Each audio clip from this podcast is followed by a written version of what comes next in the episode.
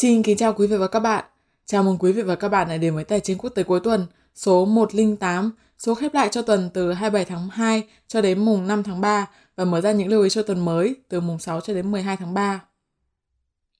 Thưa ông Trần Khắc Minh, trong tuần vừa qua tuy không có tin tức gì quá quan trọng, thế nhưng thị trường chứng khoán Mỹ lại đã hồi phục khá mạnh. Điều này là tại sao thưa ông? Vâng, như chúng ta đã biết thì ờ, trong tuần vừa qua mặc dù không có quá nhiều tin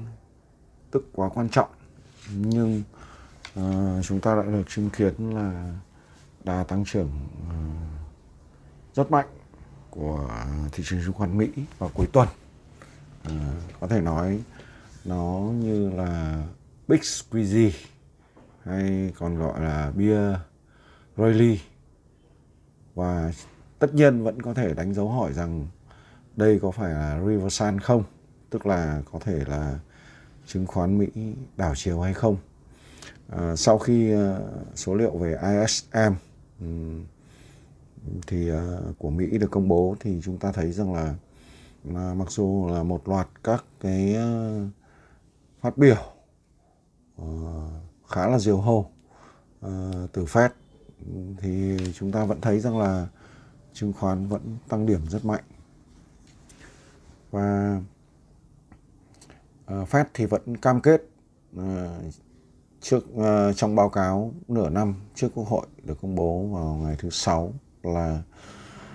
uh, ủy ban cam kết mạnh mẽ sẽ đưa lạm phát về mức mục tiêu là 2% và các quan chức kỳ vọng rằng việc uh, tăng liên tục trong phạm vi mục tiêu uh, sẽ là phù hợp để đạt được à, lập trường của chính sách tiền tệ à, dù là khá là hạn chế. Và à, một thành viên của Fed ở Dallas cũng cảnh báo rằng là hệ thống tài chính Hoa Kỳ ngày càng trở nên dễ bị tổn thương do rối loạn chức năng thị trường cốt lõi. Và như vậy thì chúng ta thấy rằng Fed vẫn còn rất nhiều việc phải làm như biểu đồ đầu tiên thì chúng ta thấy rằng là sau ờ, sau tất cả những ờ, số liệu kinh tế cũng như những lời phát biểu của Fed thì ờ, thị trường đã pricing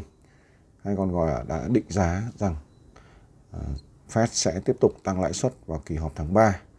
kỳ họp tháng 5 và kỳ họp tháng 6. mỗi kỳ trung bình là 0,25%, như vậy tổng cộng 3 kỳ tăng liên tiếp tiếp theo Ờ, sẽ là 0,75%. Tất nhiên là trong thời điểm hiện tại chứ ờ, chúng ta vẫn còn phải xem xét rất nhiều số liệu khác nhau ờ, tùy theo tình huống của thị trường. Và chúng ta thấy rằng là lợi suất trái phiếu 10 năm và lợi suất trái phiếu 30 năm đóng cửa tuần đã lại trở lại dưới 4%. À, đấy là một điều rất đặc biệt. Và đường cong lợi suất của 2 năm ừ, so sánh với đường cong lãi suất 30 năm, thì ờ, đã nghịch đảo khoảng gần 100 điểm phần trăm, mà nghịch đảo 100 điểm phần trăm. Và ờ, đó là một sự ờ, khá là kỳ lạ. Thì chúng ta nhận thấy rằng trục xoay trục xoay chính sách của Fed, hay còn gọi là Fed pivot, đã biến mất. À, trong biểu đồ thứ ba. À, và mặc dù là tỷ giá đã tăng vọt thế nhưng mà thị trường cổ phiếu thì lại à, vẫn tiếp tục tăng trưởng à, ngược với cả à, những toan tính của những người bán khống. Do vậy à, chúng ta thấy chứng kiến phiên cuối tuần rất đặc biệt. Ờ, có thể gọi là cover shot cũng được, và hay còn gọi là big squeeze tức là diệt short rất mạnh. Chúng ta hãy chờ đợi xem ờ, tuần tiếp theo sẽ như thế nào. Chúng ta lưu ý rằng trong tuần tiếp theo này sẽ, chúng ta sẽ đón nhận ờ, chỉ số non-farm payroll vào ngày 10 tháng 3 của Mỹ. Đó cũng có thể là một thông tin khá quan trọng đối với thị trường để đánh giá những bước đi tiếp theo của Cục Dự trữ Liên bang Mỹ. Trong ngắn hạn thì thị trường tiền tệ, thị trường hàng hóa như vàng, dầu thô hay là thị trường cryptocurrency sẽ có những biến động như thế nào thưa ông? Vâng, quay trở lại những vấn đề cụ thể hơn, à, chúng ta đi vào phần phân tích các đồng tiền chủ chốt cũng như là một số hàng hóa đặc biệt trong ngắn hạn. Đầu tiên là chỉ số DXY, à, sức mạnh đồng đô la Mỹ. Chúng ta hãy lưu ý rằng nếu DXY vẫn tiếp tục tích lũy ở trên mức 103.82 thì ờ, vẫn có khả năng tăng trưởng về khu vực 105.29 cho đến 106.35 hoặc thậm chí là cao hơn một chút. À, ngược lại nếu DXY bẻ gãy xuống dưới mức 103.82 và mọi điều chỉnh của nó đều diễn ra ở dưới mức này thì ờ, DI DXY sẽ đi xuống ờ, test lại khu vực ờ, quanh 100 cấp tiền ừ, euro, đô la Mỹ như chúng ta đã thấy rằng trong tuần vừa qua thì euro, đô la Mỹ cũng dao động khá sát với cả DXY khá là tỷ lệ với cả DXY Ờ, khi DXY tăng thì ờ, thì euro đô la Mỹ giảm và ngược lại thì trong ngắn hạn nếu cặp tiền này vẫn tiếp tục điều chỉnh ở dưới mức 1.0803 thì nó vẫn có khả năng lùi về khu vực 1.0481 cho đến 1.0239 à, ờ, hoặc thấp hơn một chút. Còn ngược lại nếu như à, nó vẫn tích lũy ở mức này và vượt qua được mức 1.0803 thì ờ, nó lại quay trở lại khu vực ờ, 1.10 cho đến 1.30. Đô la Mỹ, Yên, Nhật thì chúng ta thấy rằng ờ, ở khu vực hiện tại thì có thể cặp tiền này sẽ lùi xuống đôi chút theo mức độ điều chỉnh của ừ, DXY. Uh, ờ, xin lưu ý rằng uh, chính sách của BOJ có thể thay thay đổi trong uh, trước mắt uh, đó là rất có thể BOJ sẽ lần đầu tiên tăng lãi suất trong vòng gần 20 năm nay và cặp đô la Mỹ Yên Nhật ừ, xét về mặt ngắn hạn thì vẫn còn có khả năng tăng trưởng về khu vực 134 cho đến 139 ừ, nếu như uh, mức 133 được giữ vững ừ, còn tuy nhiên chúng ta hãy chờ đợi các ờ, số liệu tiếp theo để đánh giá về về cặp tiền này. Ờ, à, XAU trên USD thì ờ, đây là vàng và chúng ta thấy trong ngắn hạn thì ờ, ờ, vàng trong tuần qua đã đóng cửa tuần ở mức khá cao,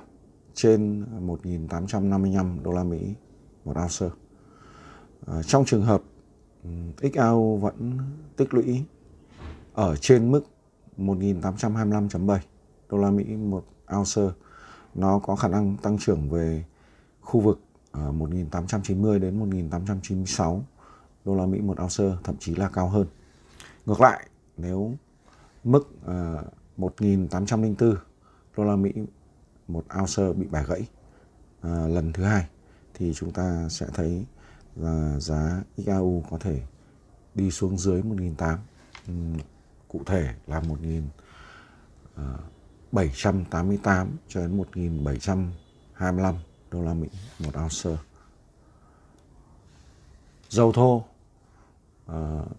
chuẩn WTI trong tuần vừa qua chúng ta thấy rằng là dầu thô hồi phục và đánh giá ngắn hạn nếu giá dầu thô breakout lên trên và tích lũy ở trên mức 80 1,59 đô la Mỹ một thùng thì dầu thô có khả năng tăng trưởng lên khu vực 84 cho đến 87 đô la Mỹ một thùng, thậm chí là 93 đô la Mỹ một thùng.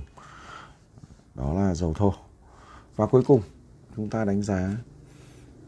chỉ số S&P này 500 đại diện cho thị trường chứng khoán Mỹ thì chúng ta thấy trong tuần vừa qua à, đặc biệt là hai phiên à, cuối tuần thì à, chỉ số này hồi phục khá mạnh và đóng cửa tuần ở trên mức 4.000 đánh giá ngắn hạn nếu chỉ số này tích lũy liên tục và à, ở trên mức 3.920 điểm thì nó có thể tăng trưởng trở lại khu vực 1.400 à, tăng trưởng trở lại khu vực 4.176 trên 4.200 thậm chí là cao hơn. Ngược lại nếu như mức à, 3.920 điểm bị bẻ gãy và mọi điều chỉnh của chỉ số này diễn ra ở dưới mức đó thì ờ, chỉ số này có thể tiến về khu vực sấp xỉ 3.800 trong ngắn hạn. Chào các bạn, chúng ta sẽ gặp lại nhau ở số tiếp theo.